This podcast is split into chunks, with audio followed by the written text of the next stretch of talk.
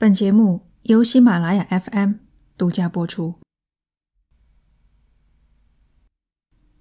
一九六一年十一月十九日，西巴布亚南部的阿拉弗拉海上，飘着一艘底朝天的小船，上面坐着两个人，一个名叫雷内，另一个叫麦克。同行的原本还有两个少年。前一天，小船即将倾翻时，少年们对二人说：“我们得往岸边游，如果漂到海里。”没人找得到我们。麦克和雷内都拒绝了。麦克舍不得丢下摄像机和笔记，雷内则水性不佳。少年们都是西巴博亚原住民阿斯马特人，水性极好。他们像两条鱼跳进水里，不见了踪影。雷内和麦克在海面上漂了一整晚。早上。麦克突然提议：“我觉得我们应该往岸边游。”“不行，我游不过去。你也应该留在船上。”雷内否决了这个提议。这是求生的首要法则：只要船还浮着，就能保护我们，我们才会被救援队看到。救援会来的，相信我。这样顺着潮水漂下去，我们会被冲到外海。我想，我可以做到。麦克将两只空油桶拴在腰带上，脱掉鞋子、裤子，只穿了一条白色棉内裤。虽然不方便，可他必须戴着黑框眼镜。早上八点，麦克朝着海岸的方向逆潮而去。雷内一直望着他变成黑点，消失不见。麦克从此人间蒸发，踪迹全无。这并不算一件多么离奇的失踪事件。让他不寻常的是，麦克的曾祖父一度是世界上最富有的人。他的父亲是美国纽约州的州长，未来的副总统。麦克。是全球最富有、最有权势的家族的继承人之一。他的全名是麦克·洛克菲勒。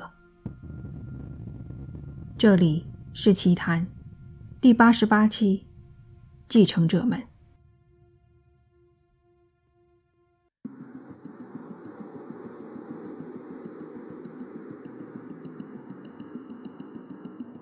麦克的下落有很多种可能性。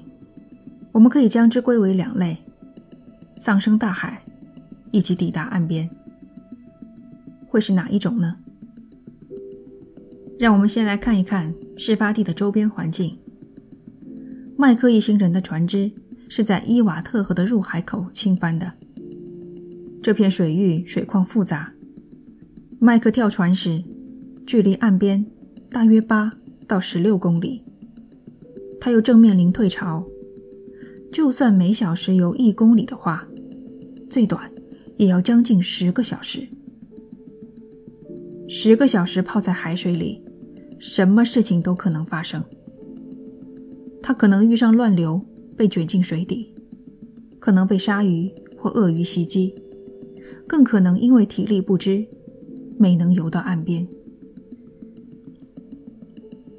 两个早先游走的阿斯马特少年顺利抵达岸边。寻求救援。当时，西巴布亚还是荷兰的殖民地。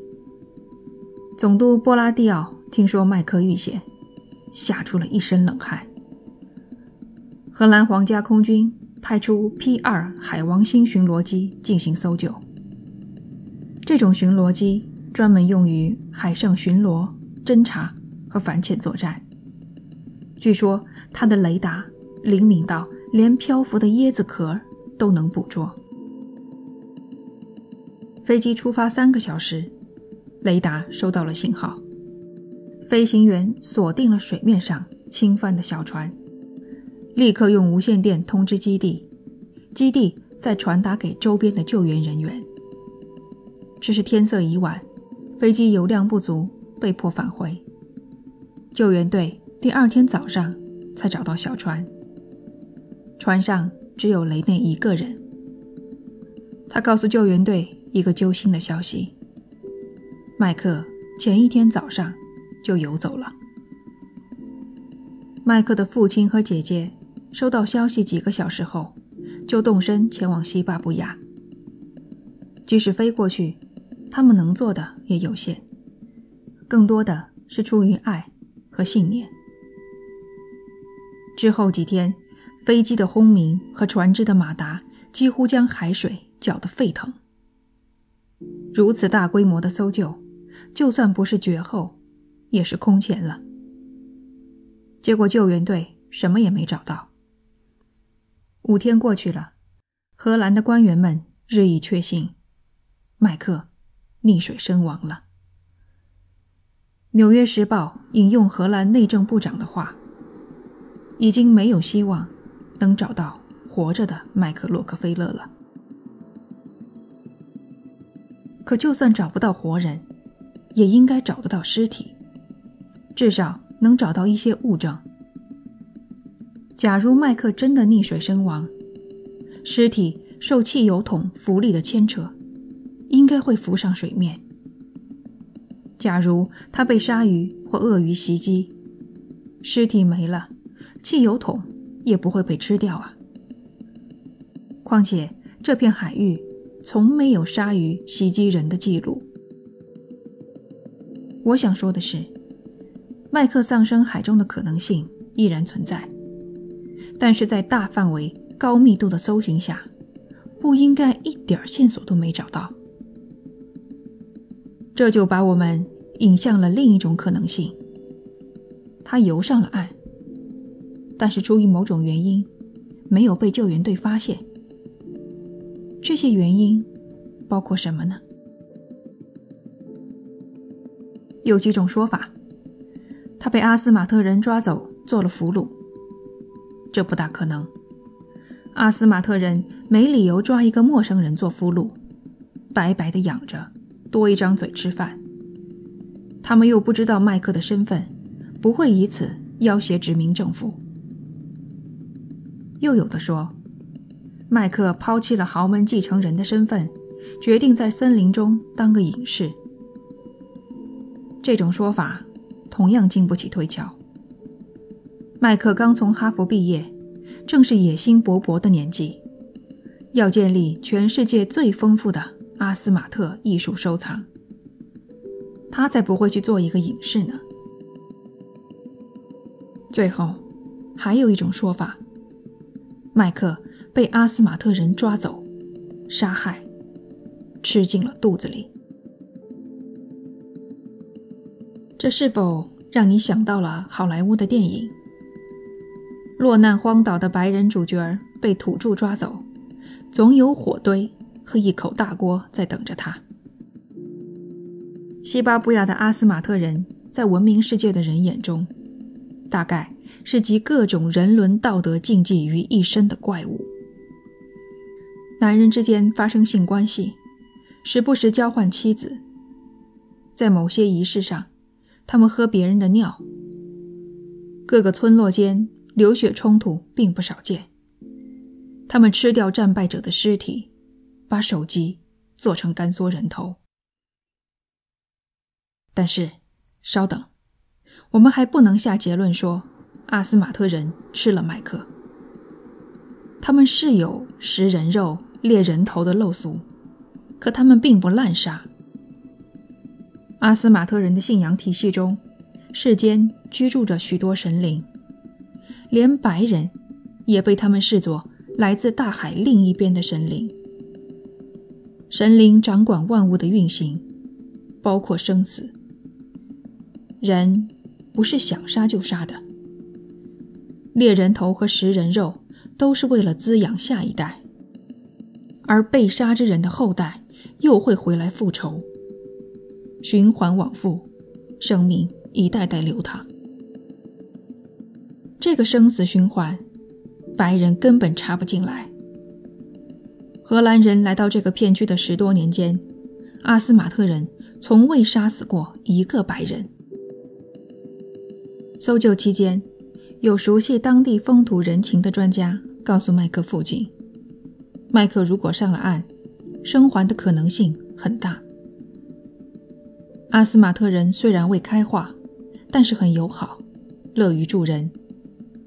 他们说不定把麦克安置在一间木屋里，才导致他一直无法与外界联络。临近几个村庄的村民们，说不定还记得麦克。这是麦克一年内第二次造访阿斯马特的村庄，上一次是夏天。他拿了很多日用杂货。和村民们交换装饰品，还拍了很多照片。照片上，村民们对镜头露出自豪的笑容，眼中毫无戒心与敌意。一句话总结：阿斯马特人压根儿没有理由杀死麦克。可这并不代表他们会积极配合搜寻工作。麦克父亲造访了阿斯马特人的一个村庄。村民们表现冷淡。洛克菲勒的姓氏在这儿和一只鸟的名称没什么区别。十一月二十八日，麦克跳船九天后，父亲和姐姐飞回了美国。事后来看，麦克家人若想让阿斯马特人配合，最理想的方法不是自己出马，也不是让政府出面。而应该请求神父的协助。有些神父已经在西巴布亚生活了二三十年，讲一口流利的阿斯马特语。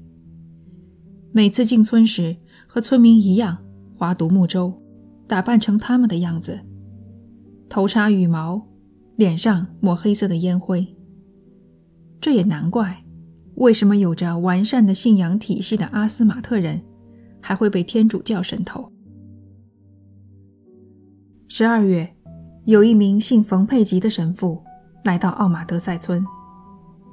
奥马德塞村是伊瓦特河沿岸的村庄之一。神父坐在一间专门为他准备的小木屋里。这时，有四个男人走了进来，两个本村庄的，两个来自相邻的奥斯贾内普村。他们有事要对神父说。十一月十九日，麦克跳船那天，奥斯贾内普村派出五十个人运送一批棕榈木到南边的政府驻地。他们晚上赶路，白天休息。二十日清晨，回到了伊瓦特河的入海口，只等潮水变向，即可顺流而上回家。这帮人吃喝抽烟，远远的望见一个黑点。朝岸边游过来，是一条鳄鱼。再看，不是鳄鱼，而是 “tuan”，阿斯马特语里白人的专有名词。那个人起先在仰泳，过了会儿翻个身，朝他们挥手。神父问：“那人戴着眼镜吗？穿什么衣服？”阿斯马特人的回答像打字机一样，一字不差的在神父脑海中印下来。他穿着短裤，没见过的样式，阿斯马特找不到，短到大腿根部，没有口袋，是一条内裤。神父让他们继续。白人快游到岸边了，队伍中一个人说道。奥斯贾内普人，你们常说想要猎取白人的人头，现在机会来了。争论顿起，赞成的声音逐渐占据了上风。他们把那个精疲力尽的人从水里捞出来，抬到独木舟里，将一根长矛刺入他的肋骨。这一次并未致命。人们将他运到一条偏僻的小溪中，杀了他，升起一堆火。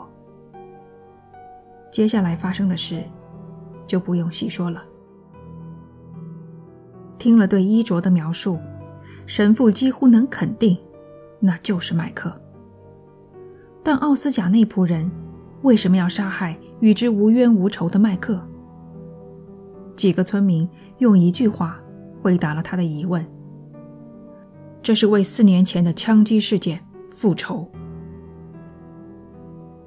一九五七年，麦克失踪四年前，奥马德塞村和奥斯贾内普村发生了流血冲突，冲突演变为一场屠杀。死的人全部被割去首级，吃掉肉身。此事传到该片区新上任的荷兰长官麦克斯·勒普瑞的耳朵里，勒普瑞大为光火，在荷兰人统治的地方，怎能容许这等野蛮行径？他决定去给阿斯马特人上一课。村民提前得到了风声。勒普瑞到达时，一对手握弓箭、长矛的男子正等着他们。一人直冲勒普瑞跑去，勒普瑞的队伍中火枪齐发，眨眼间，四名站在最前面的阿斯马特人中弹倒地。这四个人偏偏是他们最优秀的战士，他们居然连箭都没射，就倒在了血泊中。这是什么武器？竟然能轰掉一个人的头骨，打飞下巴，而攻击的人站在原地一动不动。阿斯马特人四下逃窜，躲入林中。勒普瑞觉得他是在教育野蛮人，可阿斯马特人只觉得困惑。我们按这套传统生活了几百年，为什么一个白人神灵？突然来惩罚我们。那四个被杀的战士，他们的死又该如何容纳进生死的循环呢？平衡被打乱了。要想恢复平衡，就得杀掉一个白人，为四名阵亡的战士复仇。神父知道四年前的事，他点头，又问：“那个白人的头呢？”他们回答：“在分这个人的屋子里挂着，头缩得非常小，看着像小孩的头。”神父马上又问：“大腿骨呢？胫骨呢？”在此生活多年，他知道阿斯马特人用敌人的大腿骨制造匕首，胫骨做鱼叉。对此，村民如实相告。再问下去，谁拿了上臂、前臂、肋骨、短裤、眼镜？算下来，总共十五个人拿走了纪念品。神父完全被说服了，时间、地点对得上，尤其是麦克穿内裤的细节，阿斯马特人不可能编得出来。他赶忙提交报告。麦克被奥斯贾内普村的人抓住。并杀害。邻近几个村庄的人都知道。荷兰政府拿到了神父的报告，想都不想就压了下来。当时，荷兰意图延续在西巴布亚的殖民统治，因此迫切的需要营造出殖民地文明开化的图景。原住民杀害了洛克菲勒家族的继承人。这种事儿显然不能公开。私底下，政府派了一名年轻的警员范德瓦尔前去奥斯贾内普村。奥斯贾内普是个大村，人员关系复杂，而且村民们觉得讨论这事儿会招来霉运。范德瓦尔的调查艰难缓慢，足足花了三个月。最终，一点一点，他拼凑出了真相，和神父听说的出入不大。他还必须找到证据，否则荷兰政府不会当回事。几名阿斯马特人带他来到森林里的一处泥潭，挖出一颗头骨和其他骨头。头骨的下颌消失，右边太阳穴开了一个洞。这是猎人头和食人脑留下的典型标志。将这些骨头交上去，对比牙科记录，就可知道是否属于麦克。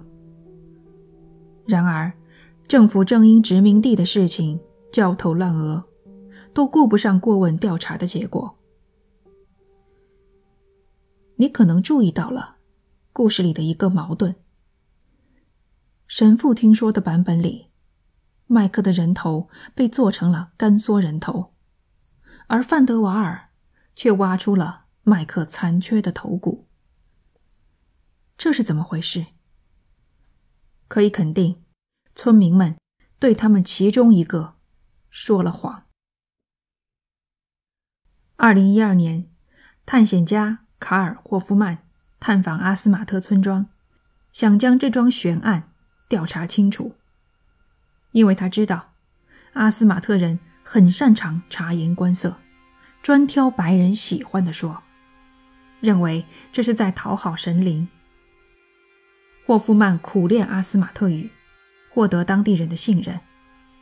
时机成熟后，他拿出厚厚的一沓照片，请村民辨认。这些照片是当年麦克首次造访村庄时拍下的。村民们一共认出了照片上的十五个人，这十五个人。拿走了各自的纪念品，和神父听说的版本一致。这同时说明，麦克见过杀死他的凶手们，还给他们拍了照。他大概不记得每个人的长相、名字，但他们记得他。这就对了。阿斯马特人猎人头只杀知道名字的人，这是他们的传统。霍夫曼问村民：“杀死麦克的人和当初被勒普瑞枪杀的四个战士有没有什么联系？”村民解释：“拿走头骨、大腿骨和胫骨的四个人，是被枪杀的战士的继承者，继承了死者最优秀战士的称号，也肩负了为他们复仇的重任。一切都说得通了。”长矛刺入麦克的肋骨时，他们在恢复世界的秩序与平衡，重新夺回被白人抢走的自尊与骄傲。一个晚上，霍夫曼的友人喝醉了，念念叨叨地说起一件事：麦克被杀一年内，一波来势凶猛的疟疾横扫了村庄，单单奥斯贾内普村。就死了七十多个人。按照阿斯马特的习俗，尸体堆放在高台上，任其腐败。由于尸体太多，腐烂的手脚时常落下，被野狗叼走，其状凄惨无比。最后，村民们不得不听从神父的建议，打破传统，焚烧尸体。这场疫情。实在太惨烈，村民们纷纷哀叹，都是因为杀了那个白人，这是神灵对我们的惩罚。感谢您收听这一期的节目，这里是奇谈，我们下期见。